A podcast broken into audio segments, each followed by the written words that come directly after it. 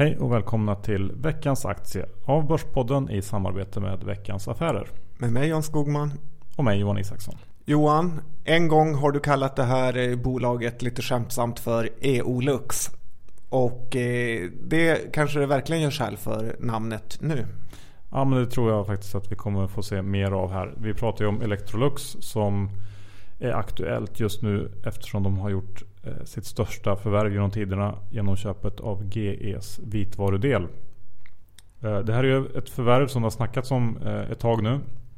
Och aktien, Electrolux-aktien har ju gått som ett skållat troll de sista veckorna på rykten om det här. Och aktien fick sig ännu en liten knuff uppåt efter köpet annonserades. Finns det egentligen någon uppsida kvar då i det här? Med tanke på att det mesta verkar redan uttaget av aktiemarknaden i förskott. Du är inne på rätt spår nu John. För det är precis så som vi här på Börspodden tänker. Nu har aktien gått på det här både innan och efter köpet. Och på den här nivån kring 190-200 spänn. Då räknar man in att det mesta kring det här förvärvet ska gå enligt plan och kanske lite bättre till och med.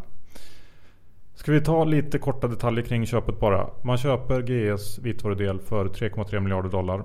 Eh, det är en värdering som är på ungefär sju gånger ebitda-resultatet. Vilket är strax över vad Electrolux själva värderas till. Så det i sig är väl inte jättedyrt. Electrolux räknar sedan med att kunna räkna hem ungefär 300 miljoner dollar om året i synergier. Och eh, väntas ta 50-70 miljoner dollar i engångsposter för att realisera det här. Det jag tycker kanske man bör akta sig lite för det är dels att den här synergiprognosen är väldigt baktung. De här synergierna kommer att komma först om ett par år och eh, det är då vi får se hur det här verkligen har gått. Och eh, man ska väl komma ihåg att förvärv generellt sett att det ofta inte är lika lätt att eh, få ut de här synergierna i praktiken som det är i teorin. Det finns en stor möjlighet för besvikelser framöver. Precis. Sen får man ju heller inte glömma bort den här nyemissionen som ska till för att eh, finansiera det här. Det innebär ju både att det kommer sätta press på kursen som det vanligtvis gör. Men även en utspädning av eh, aktiekapitalet som man inte heller får räkna bort. Dessutom så har vi ju den lilla risken att det här köpet inte godkänns av konkurrensmyndigheterna i USA.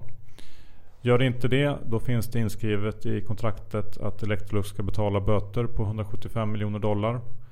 Vilket eh, jag kan tycka är en ganska hög eh, summa. Eh, ovanligt hög. Nej, där har du ytterligare en möjlig EU-post som kan dyka upp utan att man får någonting för den. Precis. Så om vi lite snabbt bara ska slänga ihop våra argument för varför man ska sälja Electrolux nu. Så är det att det blir inte bättre än så här på de här nivåerna så eh, får du betalt för alla förväntningar utan att behöva syna korten. Och det är det aktiehandel till syvende och sist eh, handlar om. Dessutom så kommer nyemissionen sätta press på aktien och vi har risken att konkurrensmyndigheten kommer att sätta stopp för den här affären. Electrolux är ju en volatil aktie historiskt och eh, det brukar löna sig att köpa den på dippar och sälja den på toppar och här har vi en topp.